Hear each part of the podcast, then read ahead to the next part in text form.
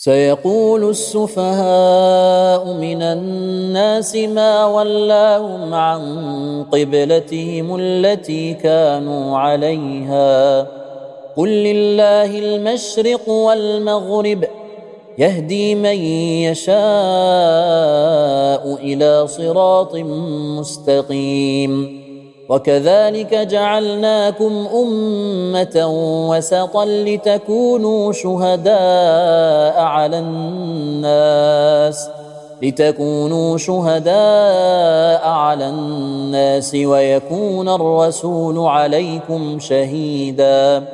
وما جعلنا القبلة التي كنت عليها إلا لنعلم من يتبع الرسول.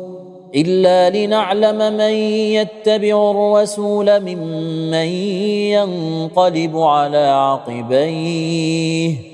وإن كانت لكبيرة إلا على الذين هدى الله.